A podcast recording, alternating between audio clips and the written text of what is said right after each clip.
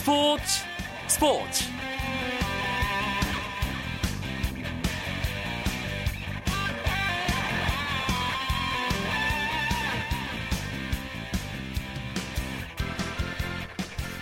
여러분 안녕하십니까? 2014년 12월 31일 밤 스포츠 스포츠 아나운서 이광용입니다. 이제 올 한 해도 몇 시간 안 남았습니다. 2시간 30분도 채 남지 않은 2014년 이 시간쯤이면 한 해를 보내는 아쉬움과 새해를 맞는 희망이 교차하게 되죠. 저희 스포츠 스포츠도 올 한 해를 되돌아보면서 2015년 새해의 희망을 이야기하는 시간으로 2014년 마지막 시간을 꾸며볼까 합니다. 소치 동계올림픽부터 브라질 월드컵 그리고 인천 아시안게임까지 쉴 틈 없이 달려왔던 2014년 스포츠계 저와 함께 지금부터 되짚어 보시죠.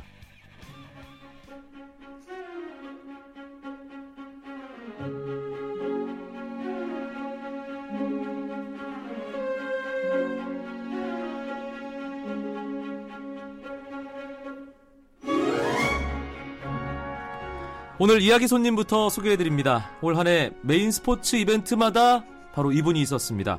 KBS 스포츠 취재부의 정현숙 기자, 어서 오세요. 네, 안녕하세요. 정현숙 기자가 올해 스포츠 취재계의 그랜드슬래머다 이런 얘기가 있던데요. 네, 저희가 항상 짝수회가 발, 바쁜데 그렇죠. 동계올림픽과 월드컵 그리고 아시안 게임이 겹치는 이 해가 바쁘거든요. 저는 올해 정말로 너무 너무 힘들었습니다. 하지만 그만큼 보람도 있었고요. 뭐 개인적으로 소치 올림픽과 브라질 월드컵, 인천 아시안 게임 여기에 뭐 국내 최고 대회라고 할 수 있는 제주 전국체전까지 갔다 왔으니까 영광스러운 그런 한 해라고도 볼 수 있겠습니다. 저는 개인적으로 정현숙 기자와 어, 브라질 월드컵을 함께 갔는데 네. 에피소드가 하나 있어요.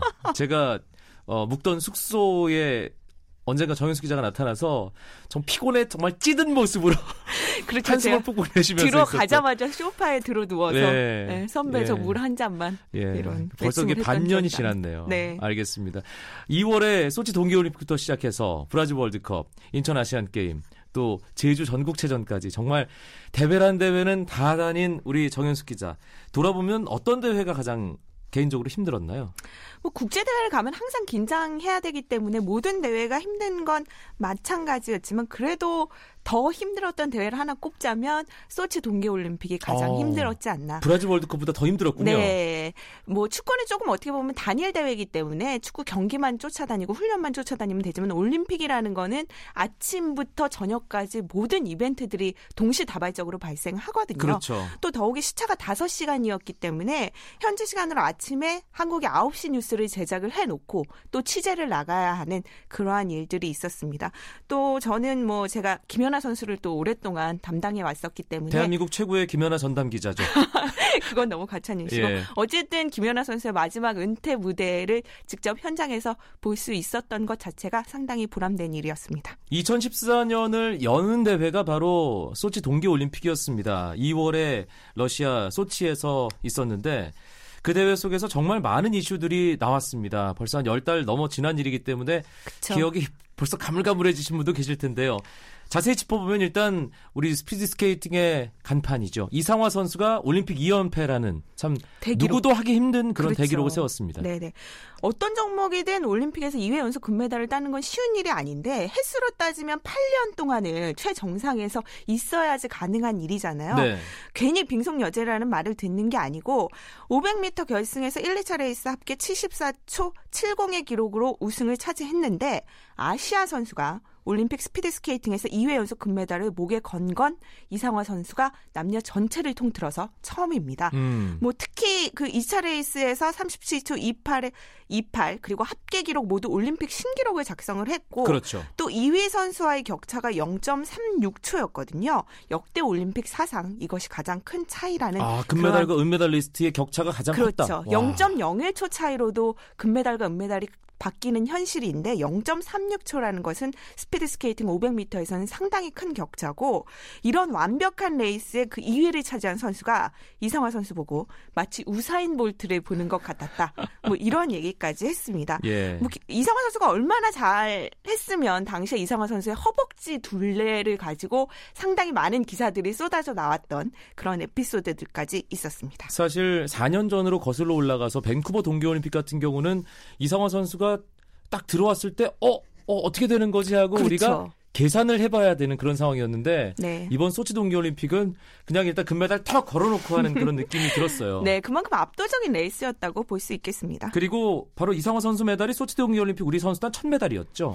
네, 사실 이상화 선수의 부담이 클 수밖에 없었는데 소치 올림픽 이전에 1년 사이에 무려 4차례나 세계 신기록을 작성을 했었고 세계 신기록을 36초 36까지 끌어내렸지만 그런 것들이 오히려 선수들에게는 부담이 될 수밖에 없었거든요. 네. 모두가 네가 네가 금메달이다 이런 얘기를 하면은 아 내가 못하면 어떡하지 이런 어, 생각들을 마음속에 자꾸 되뇌이게 되는데 사실 그걸 우리는 9월에 인천 아시안 게임에서 많이 봤잖아요. 그렇죠. 예, 그 부담감 때문에 네. 제대로 실력을 발휘 못한 네, 선수. 그런 선수들이 많았는데 예. 이성환 선수는 다행히 이제 경험도 많고 워낙에 강심장이기 때문에 그러한 압박감들을 극복해 놓고 아, 극복을 할 수 있었고 그 전에 또 이승훈 선수가 5,000m에서 뭐 메달이 유력하다 이런 평가를 들었지만 메달권 지짐에 실패를 했었고 또 남자 500m에 출전한 모태범 선수 역시 4위를 차지했던 그런 상황이었었거든요. 네. 하지만 이상화 선수가 금메달 물꼬를 터주면서 우리 대표팀이 조금은 조금 여유를 가지고 레이스를 펼칠 수 있었던 그런 상황이 됐습니다. 이상호 선수의 올림픽 2연패도 참 빛이 났지만 소치 동계올림픽에서 우리가 가장 기억할 만한 장면은 바로 은메달 장면인 것 같아요. 그렇죠. 김연아 선수의 정말 네네. 말도 안 되는 어, 2위 이로 대회를 마무리했던 그 네. 그 장면. 참 지금도 생각하면 분통 터지는데. 그렇죠. 울컥하고 예. 모두를 경악시켰던 바로 그 장면인데 저는 이 대회를 끝으로 김연아 선수가 은퇴를 하리라는 것을 알았기 때문에 그 연계가 더 뭔가 가슴에 와닿는 사람을 음. 울컥하게 만드는 그러한 연기였고 뭐 단 한 차례의 실수도 없는 완벽한 경기를 펼쳤지만 홈 2점을 등여은 러시아의 소트니코바 선수에 밀려서 은메달을 차지했습니다.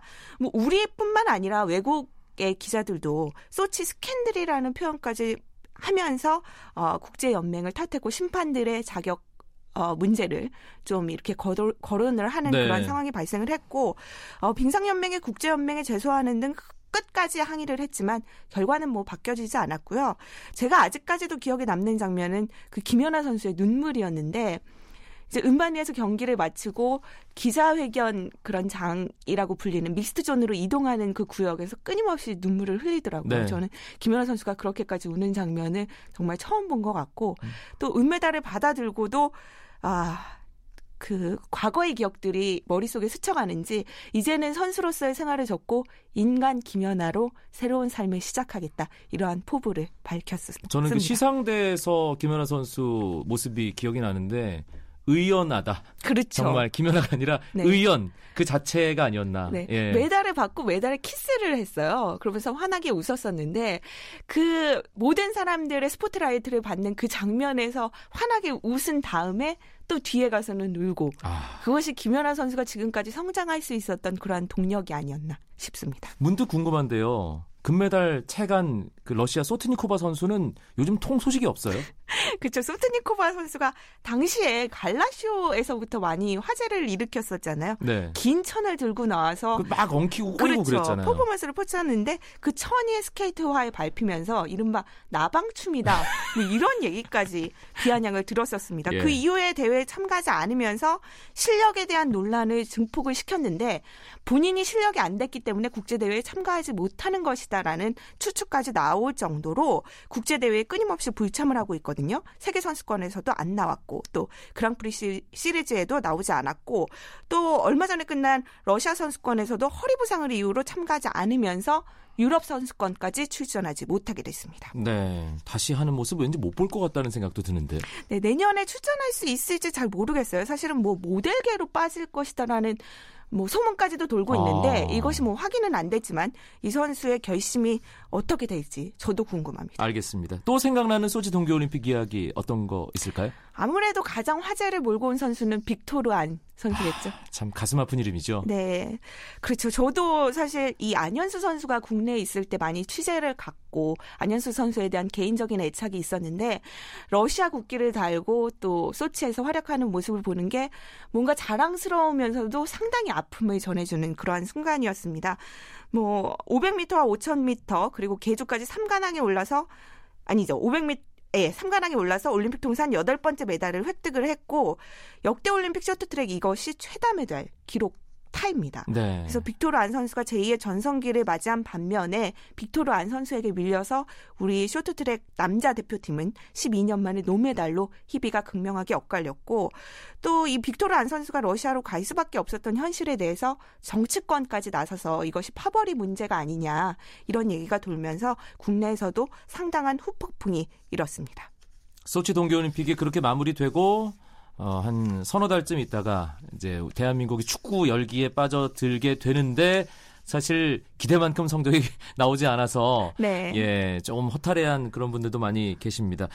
어제 이 시간에 축구 결산하면서 이 이야기는 자세하게 나눴기 때문에 브라질 월드컵 이야기는 살짝만 짚고 넘어가야 될 것 같은데요. 네네. 조별리그 탈락 의 수모를 사실 당했는데 저는 이것이 이때 우리가 사상 첫 원정 8강을 목표로 내걸었었잖아요. 축구 팬들의 눈높이는 그만큼 높아졌는데 그렇죠. 우리 대표팀의 현실은 아직까지도 그에 어 도달하지는 못했다. 이런 평가를 내릴 수밖에 없었고 또 홍 감독이 의리 엔트리 논란하고 토지 매입과 관련된 스캔들 그리고 뭐 현지 술집 사진이 공개가 되면서 뭐 결국 사임을 할 수밖에 없었고 기술위원회에서 판마르베이크 감독을 1순위로 하고 협상에 돌입했지만 새 감독 협상에서요. 네, 예. 이것이 또 실패로 돌아갔잖아요. 한국 축구 대표팀의 감독직이라는 자리가 정말로 독이 든 성배다라는 것을 다시 한번 실감하게 만들었고 그렇지만 지금 이제 새로운 사령탑으로 부임한 슈틸리케 감독이 K리그와 상당한 소통을 하면서 대표팀을 잘 꾸려나가고 있잖아요. 앞으로 어떤 모습을 보여줄지 조금은 기대가 됩니다.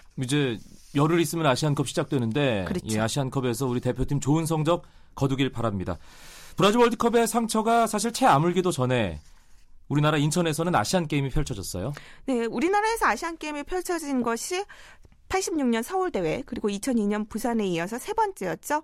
뭐 우리나라는 금메달 79개, 은메달 71개, 동메달 84개로 종합 2위로 대회를 마쳤습니다. 뭐 5회 연속 종합 2위라는 목표도 달성을 했고 그렇지만 과거에 좀 잘했던 종목들은 이번에 부진했고 네. 과거에 못했던 새로운 종목들 펜싱, 뭐 유도 이런 종 사격 특히 이런 종목들이 제 역, 역할을 해내면서 상당히 좋은 성적을 냈습니다. 그리고 북한 선수단의 참가 자체도 화제였고 북한 선수단의 뭐 종목별로 활약하는 모습 하나하나가 상당히 큰 관심을 불러일으켰죠.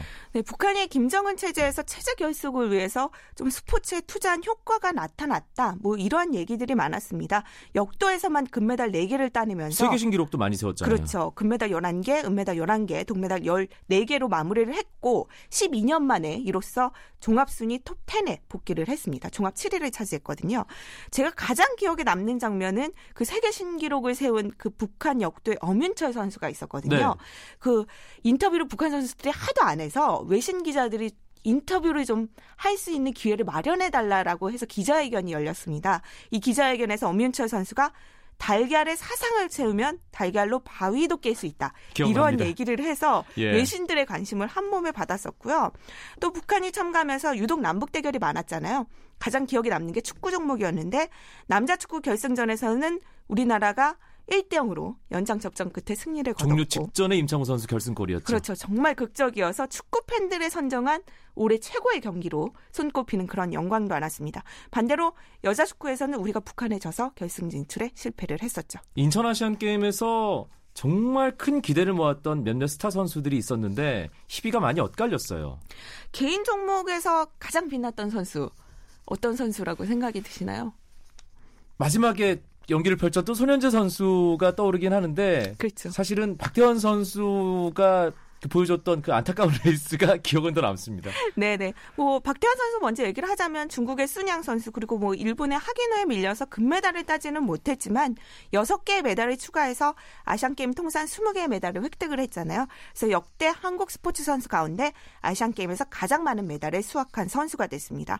그리고 뭐 아무래도 최고 인기 스타는 손현재 선수였죠. 한국 리듬 체조 사상 어, 첫 금메달을 따내면서 최고의 스타로 떠올랐고 사실 중국의 덩센 유의 선수와 치열한 대결을 펼칠 것으로 예상을 했었는데 생각보다는 쉽게 금메달을 따서 뭐 압도적인 연기력을 인정받았습니다. 네. 저는 이때 순양 선수가 박태환 선수의 생일을 축하한다면서 선수 케이크를 준비한 그런 장면이 있었거든요. 그래서 상당히 이 선수가 스포츠맨십을 주, 어, 이렇게 중요하게 생각하는 선수가 아닌가라는 생각을 했었는데 그 이후에 아시안 게임 넉 달 전에 도핑에 적발됐다는 것이 뒤늦게 밝혀져서 또 한 차례 홍역이 일어난 그러한 사건도 음, 있었습니다. 음, 양학선 선수가 금메달을 못 딴 것은 세계 체조연맹 올해 사건에 들어갈 정도로 네, 그렇죠. 예, 좀 안타까운 우리로서는 기억이 되고요. 네, 부상이 있었기 때문에 음. 양학선 선수는 조금은 어쩔 수 없는 그러한 결과였다고 볼 수 있겠습니다. 알겠습니다. 12월 31일에 스포츠 스포츠 쉴 틈 없이 달려온 2014년 스포츠계를 돌아보고 있고요. KBS 스포츠 취재부 정현숙 기자와 함께하고 있습니다. 쳤다 하면 홈런이고 슛 골이고 각본 없는 한편의 드라마. 그것이 바로 그것이 바로 손에 잡힌 우승 트로피. 목에 걸린 그 배달 너와 내가 하나 되는 그것이 바로 그것이 바로 그것이 바로 꿈꾸던 스포츠. KBS 1라디오 이광용의 스포츠 스포츠 앞서 2014년에 굵직굵직한 스포츠 행사들 중심으로 이야기 나눠봤고요. 이 밖에 스포츠 팬들을 웃고 울린 뉴스들도 짚어보죠. 어떤 이야기들이 있을까요? 일단 가장 큰 뉴스는 김연아 선수와 그리고 박지성 선수의 은퇴가 올해 국내 뉴스에서는 가장 큰 뉴스인데 그렇죠. 저희 이 선수들의 뭐 업적을 특별히 말씀드릴 필요는 없을 것 같고요. 어, 두 선수 모두 부상을 넘어서 그 자리까지 갔다는 점이 가장 어, 많은 사람들에게 귀감을 주는 부분이 아닐까 싶습니다. 뭐 박지성 선수도 평발이라는 핸디캡을 극복하기 위해서 남들보다 더 열심히 뛰었고 제가 이 선수들이 피겨 생활 그리고 축구 생활을 한 횟수를 세보니까 김연아 선수는 18년, 박지성 선수는 25년 선수 생활을 했더라고요. 네. 뭐 제가 살아있는 동안에 과연 이 선수들을 뛰어넘을 새로운 선수들이 나타날 수 있을까라는 의문도 생기고 김연아 선수는 이제 평창올림픽 홍보대사로 또 박지성 선수는 맨유의 엠버서더 이런 역할을 하면서 새로운 인생을 시작하게 되는데 현장에서 더 이상 이 선수들을 볼 수 없다는 것은 조금은 아쉽지만 한국 스포츠의 얼굴로 또 새로운 인생을 하는 거니까 많은 분들이 좀 응원을 해주셨으면 하는 바람입니다. 한국 스포츠사의 한 페이지가 이렇게 넘어가는 거죠. 그렇죠. 네, 야구 해외파 선수들 올해 특히 잘했던 것 같아요. 네, LA 다저스의 류현진 선수가 뭐 끊임없는 활약을 보여줬는데. 어, 전문가들이 그런 얘기를 하더라고요. 이 선수가 잘할지는 알았지만 이 정도로 잘할 줄은 몰랐다. 그러니까요. 예, 2년차 징크스도 없이 살아남았고 무대가 바뀌었나? 우리나라에서 계속 뛰는 것 같은 그런 성적이에요, 사실. 그렇죠. 사실 그래서 우리나라에서는 조금 힘 조절을 하면서 뛰었다 이런 얘기까지도 들릴 정도인데 올해도 14승 7패, 뭐 평균 자책점 3.38을 찍으면서 LA 다저스 선발의 한 축을 담당을 했습니다. 그리고 또 일본에서도 좋은 활약들이 많았는데 어, 일본 진출 3년 차인 소프트뱅크스의 이대호 선수가 일본 시리즈에서 진통제를 맞고서 출전하는 그런 투혼까지 선보이면서 팀을 우승으로 이끌었고 오승환 선수도 뭐 진출 첫 해죠.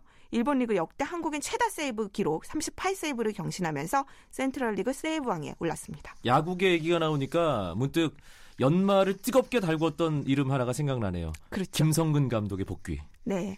정말로 올해 프로야구에 많은 화제가 있었습니다. 뭐 롯데 사차 파문도 있었고 선동열 감독의 사퇴도 있었지만 그중에 가장 핵심이 김성근 감독의 복귀인데 이것이 어떤 의미를 갖냐면 팬들의 요구에 의해서 김성근 감독을 하나구단에서 모셔왔다는 점이 그렇죠. 당초에 내부 승진을 염두에 두고 있었지만 이것이 결과가 뒤집혔고 어, 강훈련의 대명사 김성근 감독은 임명이 되자마자 일본 마무리 훈련에서 휴식일 없는 강훈련으로 선수 다잡기에 나섰습니다. 그 모 스포츠지에 그런 사진이 실렸더라고요. 정근우 선수가 이제 그 전지훈련을 마치고 공항에 귀국을 할 때 가족들이 마중을 나왔었는데 사진은 보통 제목이 붙잖아요. 그 밑에 제목이 아빠 살아 돌아왔어 이거였습니다. 알겠습니다. 네. 그리고 골프계에서는 김효주라는 이름이 팬들에게 가장 강하게 각인된 한 해가 아니었나 싶어요. 네, 신인 선수가 정말로 이렇게 잘할 수 있을까 싶. 꽤 잘했는데 상금왕과 다승왕, 최저 평균 타수상, 대상 등 4개 타이틀을 독식하면서 뭐 절대 강자 자리에 올랐습니다. 상금 부분에서 특히 신기록이 눈에 띄는데 12억 8,900 아, 898만 원을 받았다고요. 당시 2008년에 신지혜 선수가 세운 단일 시즌 최다 상금 기록을 거의 한 5억 원 이상 경신을 했습니다. 그래서 어 특히 이제 김효주 선수가 많은 사람들에게 인상 강한 인상을 심어준 것은 메이저 대회에서 유독 강했다는 점이거든요. 네. 3승을 거뒀습니다. 그리고 미국 LPGA 투어에서 에비앙 챔피언십에서도 우승을 차지하면서 LPGA 진출권까지 따냈습니다. LPGA에서의 활약도 참 궁금하고요. 워낙 올해 많은 스포츠 행사들이 있어서 2015년은 그냥 좀 쉬어가는 거 아닌가 그런 생각도 한편으로는 드는데 굵직한 이벤트는 없지만 그래도 크고 작은 대회가 상당히 많이 있더라고요. 그렇죠. 자잘한 대회들이 더 많다는 점이 또 스페, 팬들을 기다리게 만드는 점인데 아시안컵이 일단 있잖아요. 네. 우리 대표팀이 55년 만에 아시안컵 우승을 어, 달성할 수 있을지 지금 선수들이 호주에 있기 때문에 이 대회에 금메달을 따기 위해서 열심히 훈련을 하고 있고 또 2018년 러시아 월드컵 아시아 지역 예선도 시작하고요. 네. 그리고 7월에는 광주에서 열리는 하계 유니버시아드 대회도 있습니다. 그리고 여자 월드컵이 6월에 캐나다에서 열리니까 그 그렇죠. 그 대회에도 많은 응원 부탁드리겠고요. 하계 유니버시아드 대회가 우리나라에서 열리는 것도 꽤 오랜만이에요.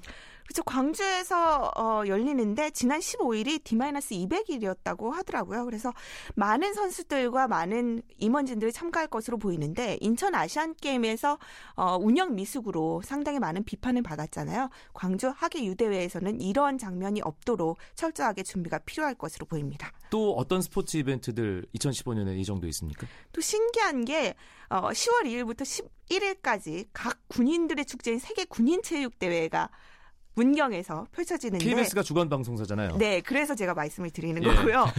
이 대회에서 좀 특이한 종목들이 많아요. 군인 선수들이 참가하다 보니까 어 그렇지만 이제 북한 선수단이 참가할지는 아직 결정이 안 됐고 네. 북한 선수단이 온다면 또 아시안 게임과 같은 화제가 어, 발생할 수도 있을 것 같습니다. 알겠습니다. 사실 올림픽, 월드컵, 아시안 게임 이런 대회는 없지만 그래도 소소하게 아, 이런저런 대회들 또 중요한 예선전들 또 각 어, 스포츠 리그들은 계속 이어지니까 스포츠 팬들 또 바쁜 한 해 보내셔야 될 것 같은데 정현숙 기자 스포츠 기자가 된 후에 가장 바쁜 2014년이었잖아요. 네. 2015년은 어떻게 보낼 것 같으세요? 이런 해가 더 힘듭니다. 무에서 유를 천져야 되거든요, 저희가. 그렇지만 좀 제가 스포츠 팬들에게 말씀드리고 싶은 부분은 어, 이 큰 대회가 없다고 우리 선수들이 훈련을 안 하는 게 아니거든요. 네. 이 음지에서 열심히 훈련을 하고 있으니까 언제나 많은 성원을 선수들에게 보내주셨으면 하는 바람입니다. 사실 태릉 주변에 사시는 분들은 아실 거예요. 예, 큰 대회가 없다고 하더라도 태릉 선수촌은 늘 선수들의 땀방울. 그렇죠. 또 거친 숨소리로 가득 차 있다는 것. 네. 네. 잊지 마시기 바랍니다. 2014년의 마지막 날 스포츠 스포츠 쉴 틈 없이 달려왔던 2014년 한 해 스포츠계를 돌아봤습니다. 함께 해준 KBS 스포츠 취재부 정현숙 기자 고맙습니다. 네, 감사합니다.